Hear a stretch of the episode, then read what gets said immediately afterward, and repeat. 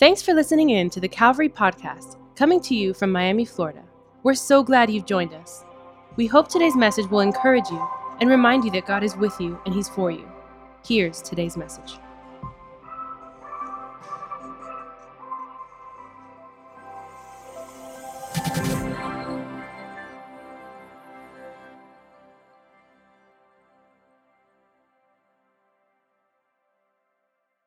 All right, grab your Bibles. We've been in this Christmas series now for a couple of weeks. Uh, this year, we took almost like an Advent approach toward our Christmas series. Advent is just a Latin word for the coming or the arrival. And Advent is a, a Christian tradition that's been celebrated for hundreds of years. And really, what Advent does is that it looks back at the first arrival of Jesus and helps us and teaches us things to have in our life daily as we look forward to the second arrival of Jesus because he promised that he's coming again. Can I get an amen? Come on, stronger amen than that. Come on. He's coming again for his people. And we really believe that with all our heart, soul, mind, body, and that Jesus is coming again. So, Advent, it teaches us really these four virtues. Two weeks ago, we talked about hope. Somebody say hope.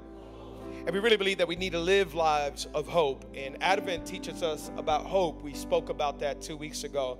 And if you're in here today and you don't have hope in your life, I'm praying that you get some hope in your soul today and that you leave out of here with more hope than how you came in. Amen. And last week we spoke about peace. Somebody say peace.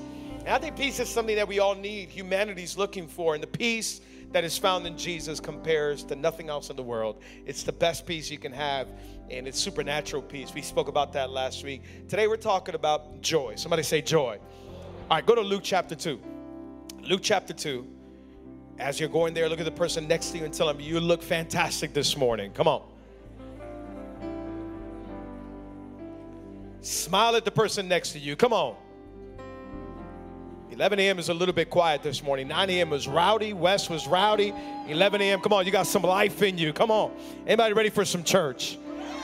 Look at the person on the opposite side and tell them, All I want for Christmas is you. Come on. Let's go. All right, go to Luke chapter 2. go to Luke chapter 2. Luke chapter 2, we're talking about joy today. And uh, I'm going with a very traditional Christmas uh, passage because I know we're in the week basically of a lot of holiday parties and a lot of gift giving already. Uh, but I think we need to remember what this is all about. Amen. Luke chapter 2, beginning in verse 8. If you're there, can you give a strong amen? It says, And there were shepherds living out in the fields nearby, keeping watch over their flock at night. An angel of the Lord appeared to them, and the glory of the Lord shone around them, and they were terrified. Verse 10, can you underline verse 10, highlight verse 10, mark verse 10? It's important, it's beautiful, it's meaningful. Verse 10 says, But the angel said to them, Do not be afraid. I bring you good news that will cause great joy for all people. Come on, somebody. Today, in the town of David, a Savior has been born to you.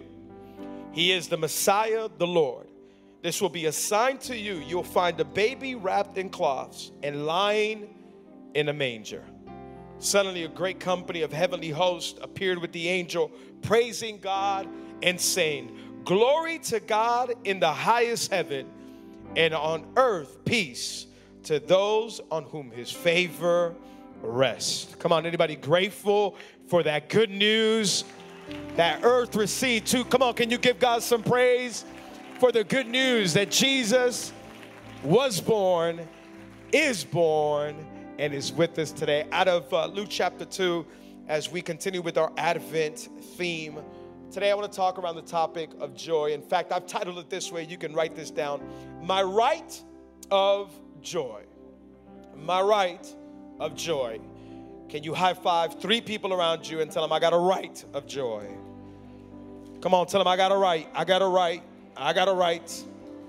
I got a right of joy. Let's pray.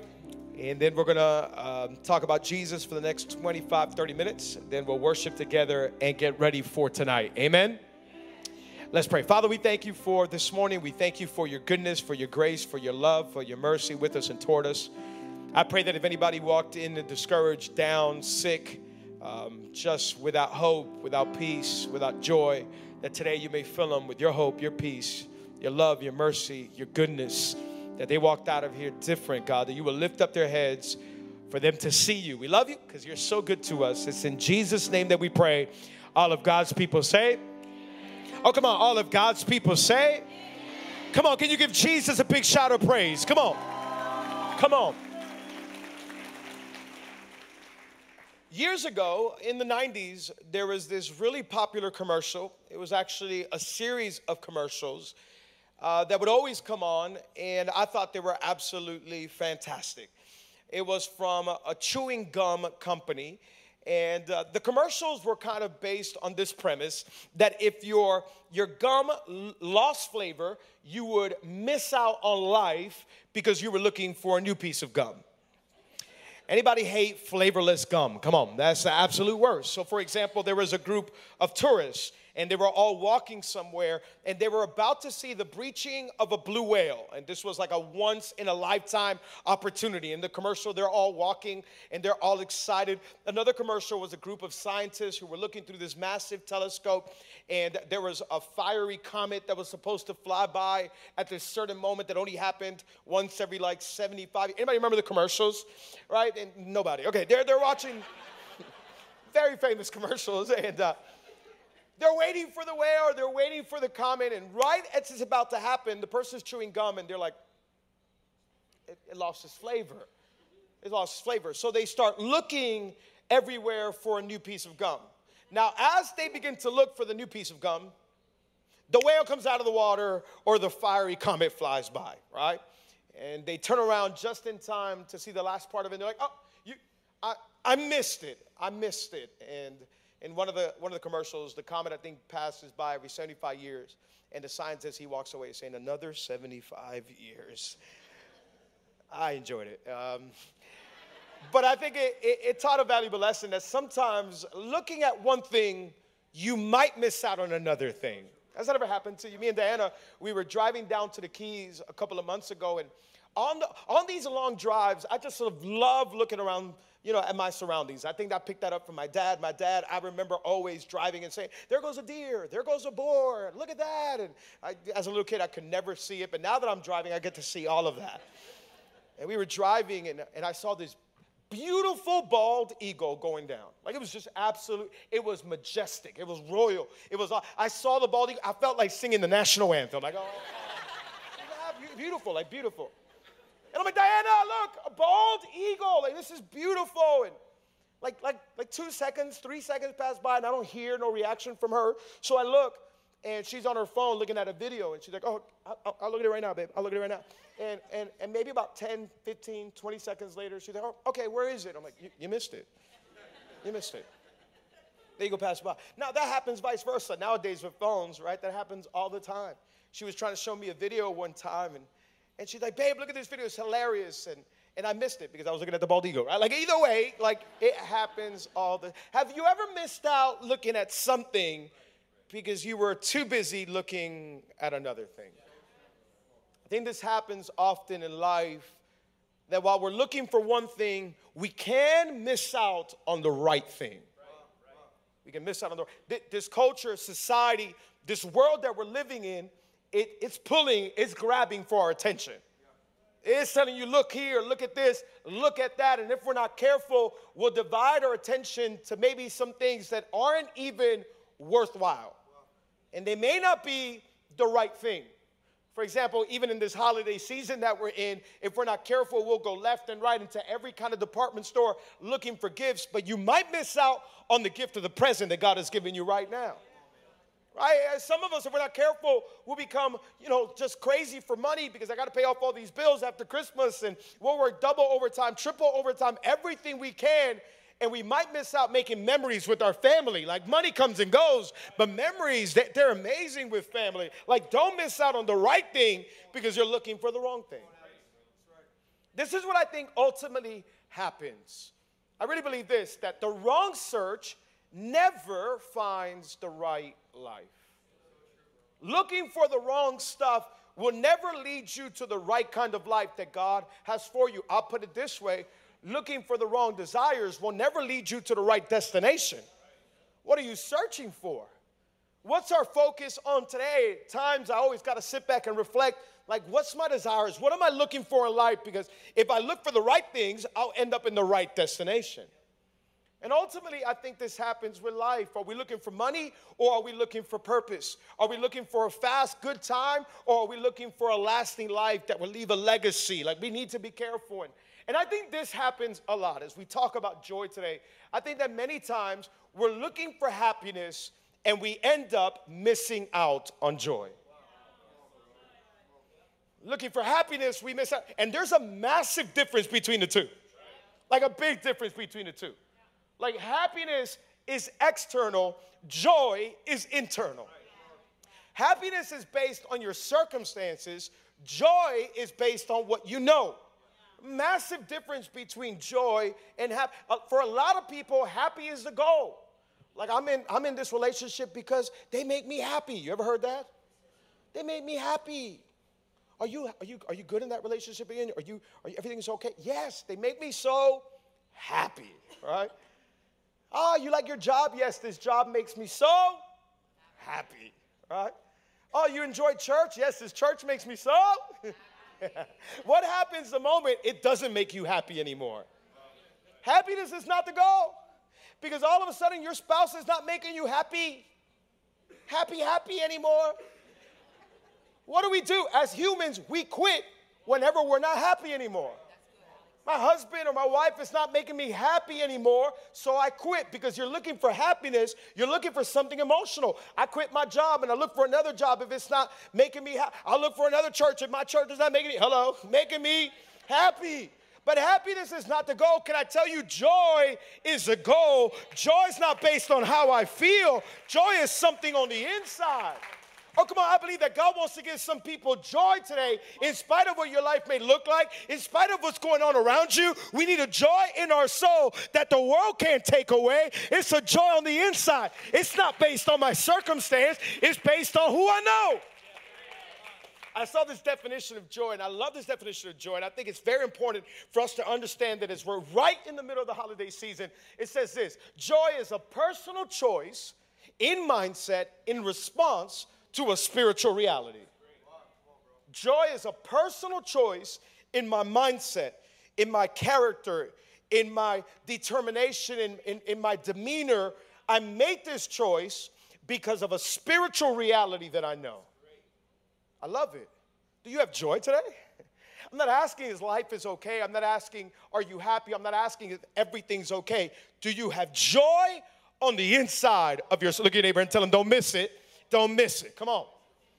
Are we looking for the wrong thing and missing out on joy? I love what Pastor Rick Warren says about joy. He says this He says, Joy is the settled assurance that God is in control of all the details of my life. The quiet confidence that ultimately everything's going to be all right, and the determined choice to praise God in every situation. Come on, that's good right there. Come on, anybody thank God for that? I got joy in my soul. Somebody shout joy. In other words, I don't have joy because I got money in the bank. I don't got joy because I got somebody in my life. I don't got joy because I got the right job. I don't got joy because I got the right situation. I got joy because I got the right God and the right Savior, and I'm in His hands, and His hands are the right hands. And I, I know that as long as I'm with them, I'm gonna be okay. Anybody grateful for that? Come on. If you got some joy in your life and you want some joy, can you give God some praise in this place and tell Him I'm thankful that I got joy in every season? Come on, I got joy in good days, I got joy in bad days, I got joy in my soul. And so I'll say this joy is not an emotion we feel, it's an attitude we decide. Joy is not, I don't got joy because I got goose pimples. I don't have joy. I don't know who says goose pimples, but I just did. I don't got joy because of exterior circumstances. It's an attitude I shoot. Joy, joy is found all throughout the Bible. Like if you open up the Bible, Genesis through Revelation, you're going to find joy all throughout Scripture. Old Testament, New Testament, one commentator said that you will find the word joy approximately 200 times all throughout Scripture. In fact, I'll say that joy is one of the key themes all throughout the gospel. You're going to find joy from Genesis all the way down to Revelation. God wants us to be people of joy. I think joy should be a defining characteristic of the people of God. Something I've never understood is mean spirited Christians or Christians with no joy. Like, if anybody should have joy, it's the people of God the people who put their trust in God, the people who know that they've been rescued from sin, the people who have been forgiven from much. Oh, come on, if you're in here today and you know I, sh- I don't even deserve to be here, I shouldn't even be in this place. Come on, there should be some joy in your soul. He saved me from a miry pit. Come on, he, he forgave me of all of my sins. He rescued me from hell. Come on, if anybody should have joy, it's us. Come on, look at your neighbor, tell him, I got some joy. I got some joy. Like, you know, I, I've walked into like some Christian circles or churches and, hey, how you doing? It's like, everything okay? Man, it felt like church was great. You know, like, like where's the joy of the Lord? Like, I get it if people outside of, of our church world don't have joy because, because life is hard. But I feel like God gave us the spirit of joy because He knew that life would be difficult.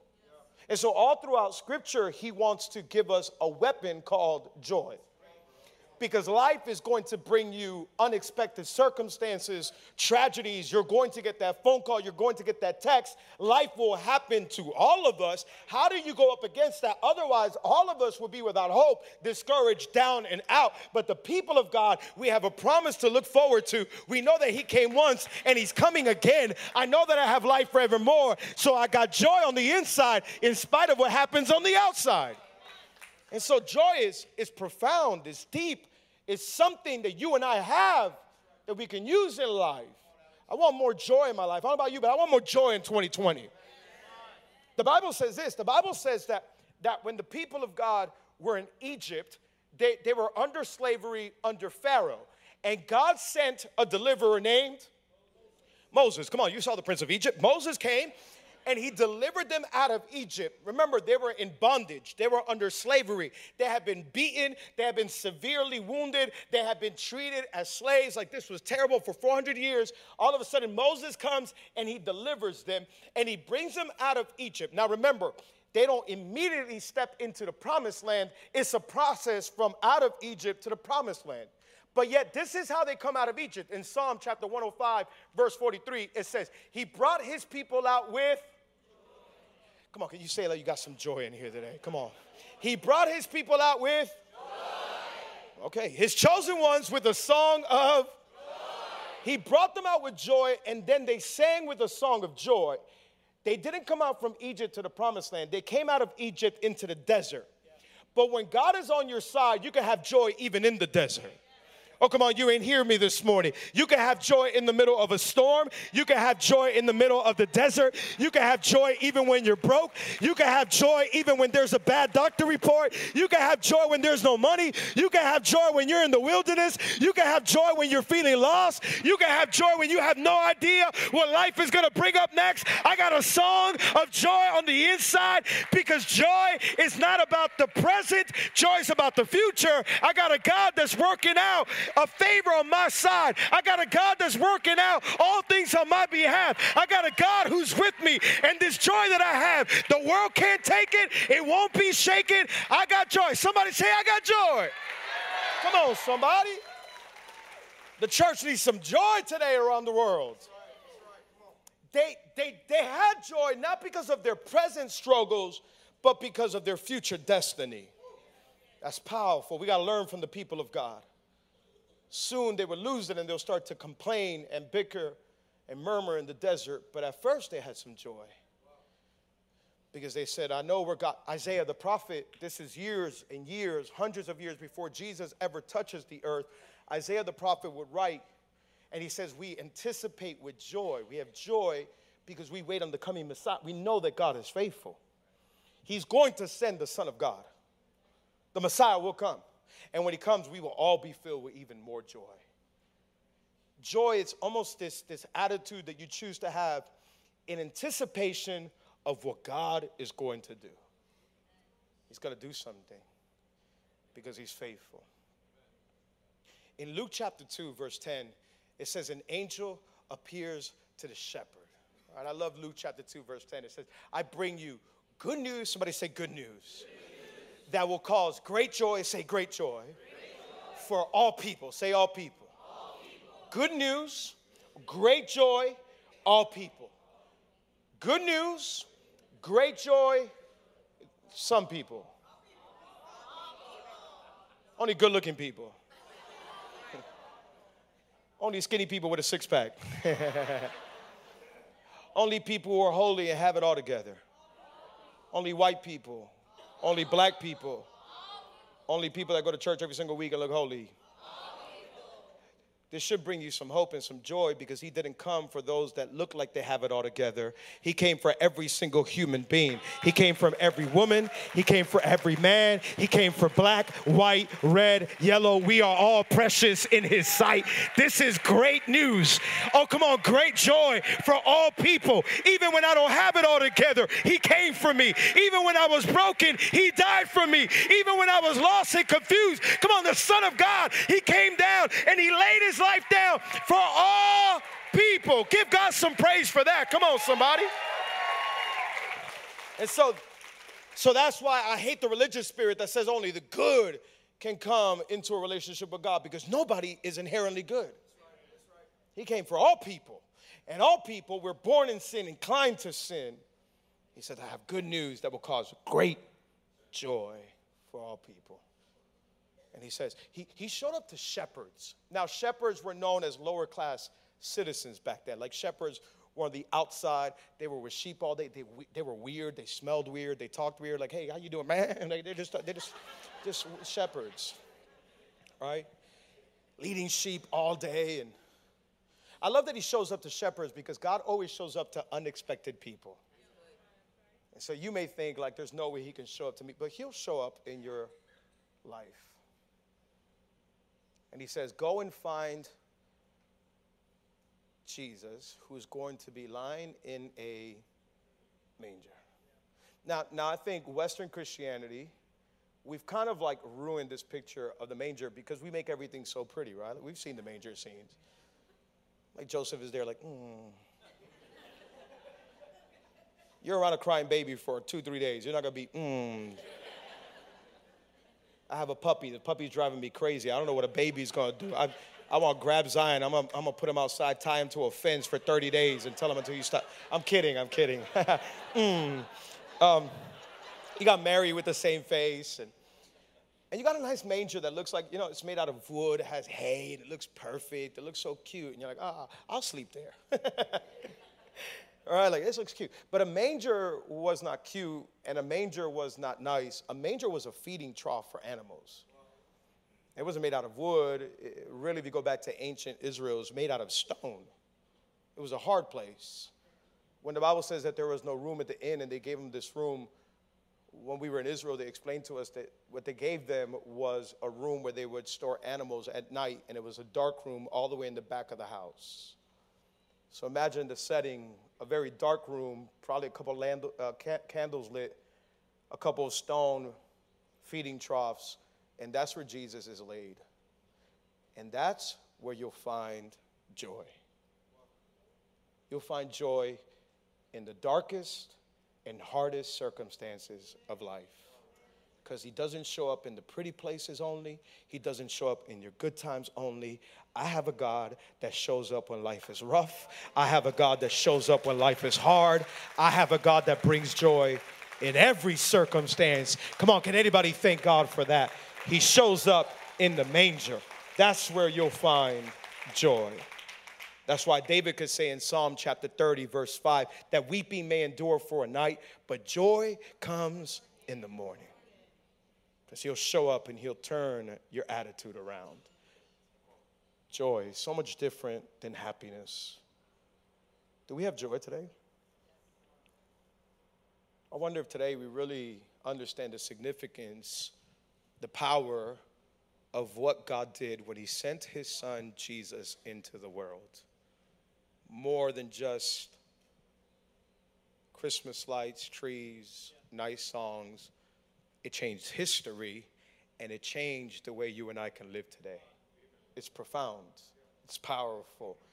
I don't think there's enough words to describe adequately what it means to every single one of us if you really take some time out to sit with God and realize I got joy for my soul, not happiness. I got joy. Happiness is good, it'll come and go, but, but I got something more powerful than happiness. I got joy. How do, how do you maintain joy? How do we maintain this attitude of joy? Well, I think number one, it's deciding to live with a different perspective. Somebody say perspective. In other words, it's choosing to see life differently. How, okay, how do we how do we live with this joy? How do I cultivate joy? Because because it's not easy always reminding ourselves of how good God is and everything that He has in store for all of us. So what do I do in the meantime on the journey as we advent, as we wait for the arrival or the coming of Jesus, I choose to have a different perspective.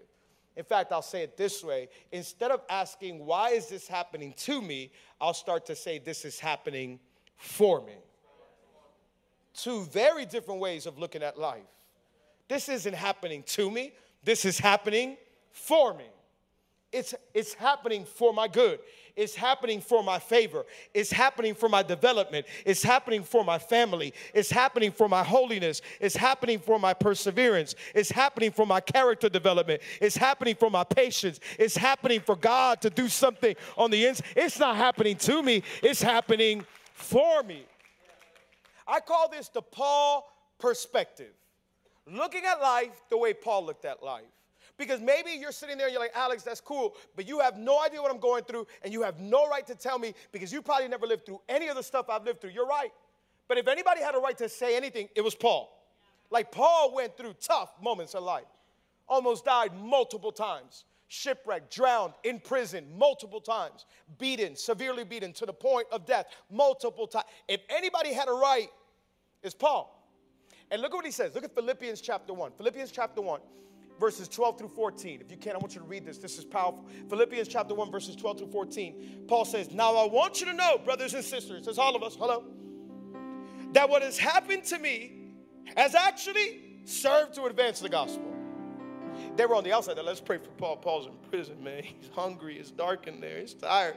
We're going to pray for Paul. And Paul's like, hey, wait a minute. I actually want you to know me in prison has actually advanced the gospel. it didn't happen to me, it happened for me. Come on, somebody.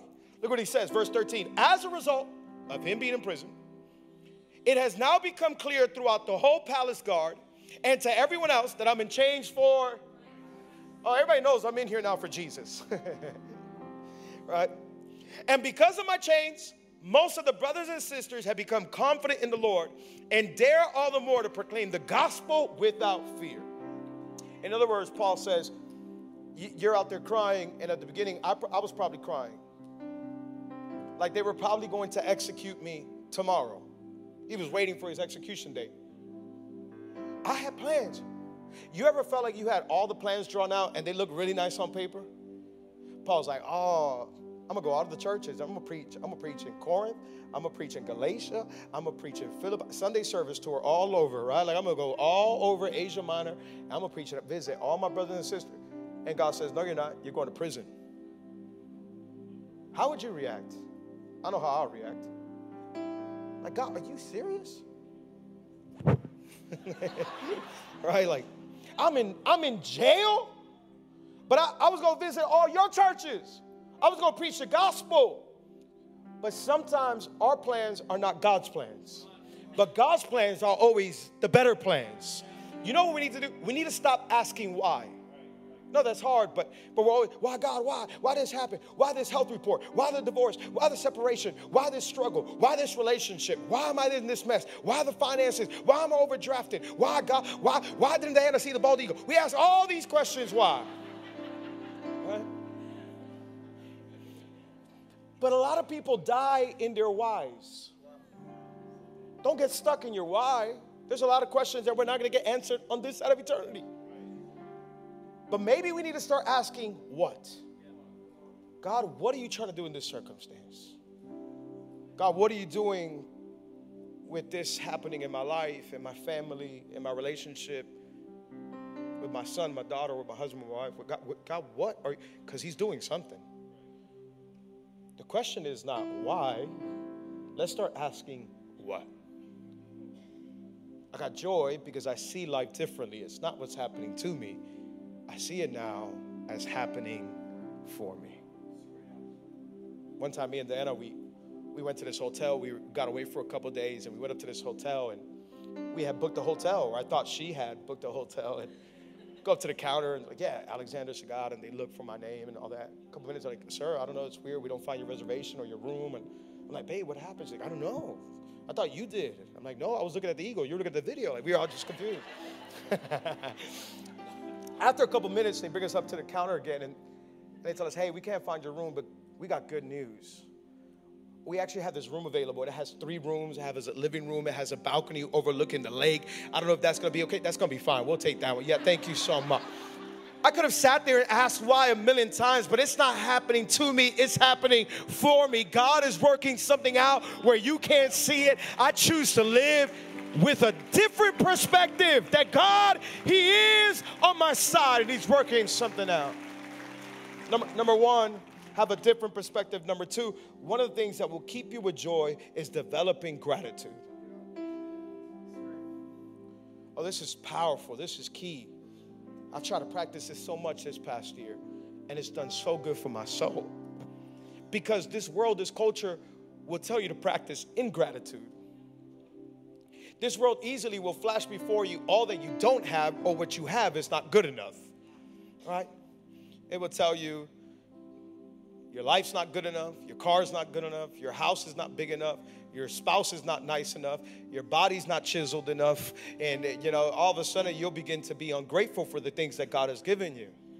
And all of a sudden you'll be looking at yourself in the mirror and you're like, how can, how can I lift up this? And how can I get some Botox here? And how can I get, can I get surgery for a six pack? Can I suck some fat out and need a lift here? And you want to lift something else? And all of a sudden you'll stop and you will never stop to be grateful for the body and the life that God, I at least got oxygen. I at least can lift up a praise. I at least I'm alive. Come on, anybody grateful that at least you're here today and you can give God a shout of praise and you can be thankful and you can have joy with the body that he gave you. Even if it's saggy, even if it got a little bit extra cushion. Come on, somebody. Be grateful for the body. Be grateful for the life. Be grateful for the wife. Be grateful for the husband. Be grateful is developing and cultivating gratitude. It'll go so far. You know what's a good practice to do? Develop a gratitude list. I did this at the beginning of 2019. I grabbed a piece of paper and I wrote down everything that I was thankful for. All of a sudden, you'll see you got way more blessings than you ever imagined listening to this guy. He's kind of like a life coach, business guy. And try to listen to his podcast every once in a while. And he does something that I think is, is, is really cool. I love it. And I've tried to do it a couple times. He says, every night before you go to sleep, think about three things that happened in your day that you're grateful for. That's powerful. And I think the people of God don't do it enough, and we're the ones who should do it more often. Developing gratitude will keep you with a sense of joy that God, He is good all the time, and all the time, God is good. James chapter 1, James chapter 1, verses 2 through 4, it says, Consider it pure joy, my brothers and sisters, whenever you face trials of many kinds. Consider it pure joy when you're going through trials and many. That makes no sense. But if you have an attitude of gratitude, you'll see that you'll know that the testing of your faith produces perseverance. Let perseverance finish its work so that you may be mature and complete and not lacking anything. I'm grateful. I'm grateful for everything because it's doing something on the. I'm more patient than I was last year. I'm more loving than I was last year. I'm wiser than I was two years ago. Like everything happens for a reason. A mature disciple of Jesus will be able to say, It's good in every circumstance. It is well with my soul. I remember when, when we were little, my, my dad, he used to take us out to the ocean. And, and I don't know if you had Hispanic parents like me, but my dad used to grab us, he didn't care if we were babies, and throw us out in the ocean. Like, just throw us. Love my dad, best dad award. but him throwing us in the ocean made us into good swimmers. And now I'm thankful all of us know how to swim. And maybe back then we hated it. We hated every salt water, and my sister's here. We hated every, every salt water that went into our eyes, our throat, and all that. And can I tell you, be grateful for every wave that comes against your life. It's making you a better swimmer. It's making you wiser. It's making you stronger. It's developing something on the inside of you. And so develop a gratitude list. Number one, live with a different perspective. It's not happening to me, it's happening for me. Number two, I'm going to develop gratitude. I'm going to develop a grateful list. And number three, we'll finish with this determine your spirit. Here's what, I, what I'll tell you, church. I'll ask this Who is going to rule your spirit? Who's going to rule it? The choice is ours. Am I going to be bitter or am I going to get better?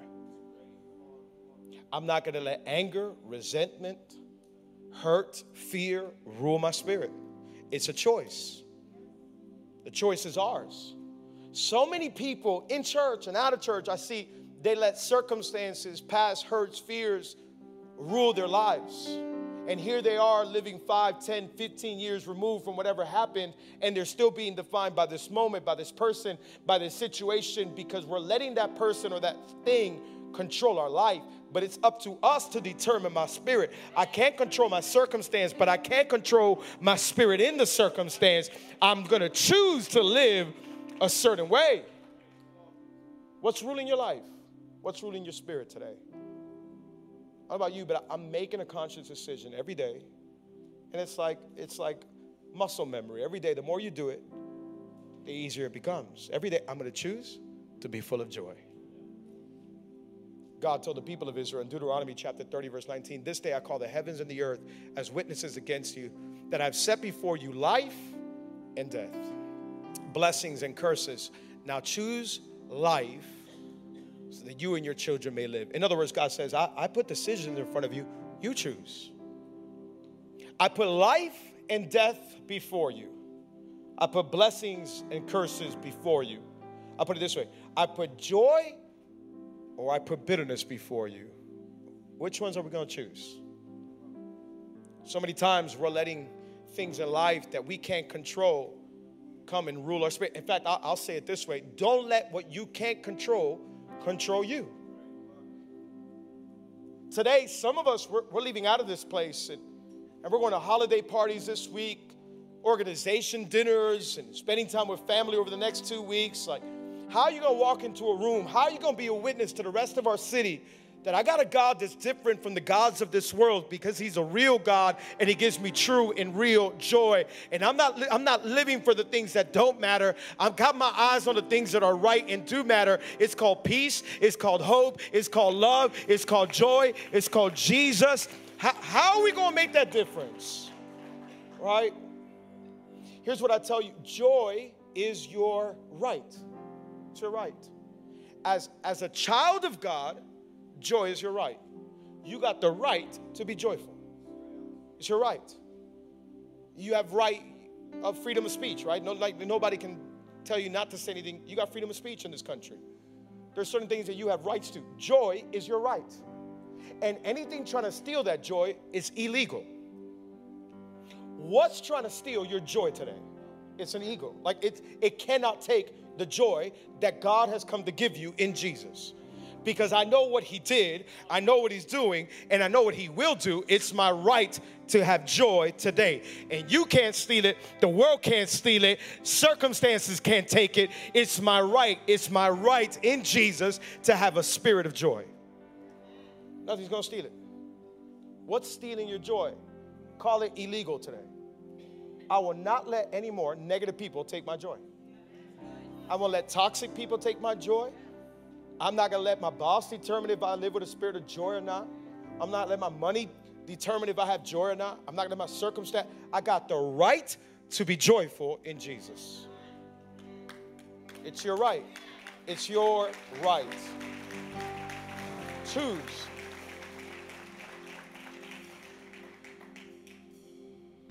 A couple years ago, I remember I got into this little small accident. It was a little small accident, and um, I was heading in one direction, and a guy made a turn when I was turning, and, and he, he kind of like just bumped into me. It wasn't big, it was small, but we both got off the car, and I'm like, oh, I'm so sorry, sir. And you know, we're trying to figure it out. And he's like, it's your fault. I'm like, um, okay, yeah.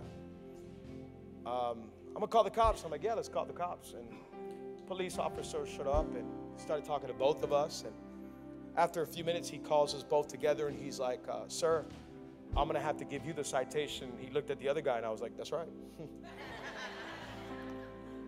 he said, Because uh, this other guy, he had the right of way. You ever heard of the right of way? This is my right of way. He got, he got in my path illegally. He was out of line, he was out of order. This was my right of way. I had every right in my lane at that moment to make that turn. Some of us today, you're missing out on the joy that God came to give us. It's your right as a child of God.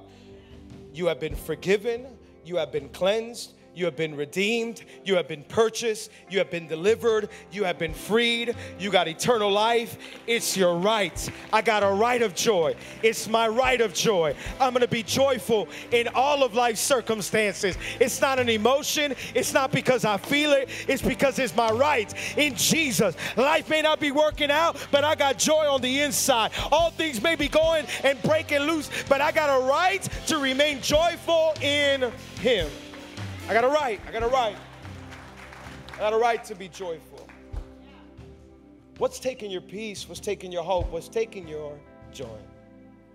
Come on, let's stand up to our feet all across this place.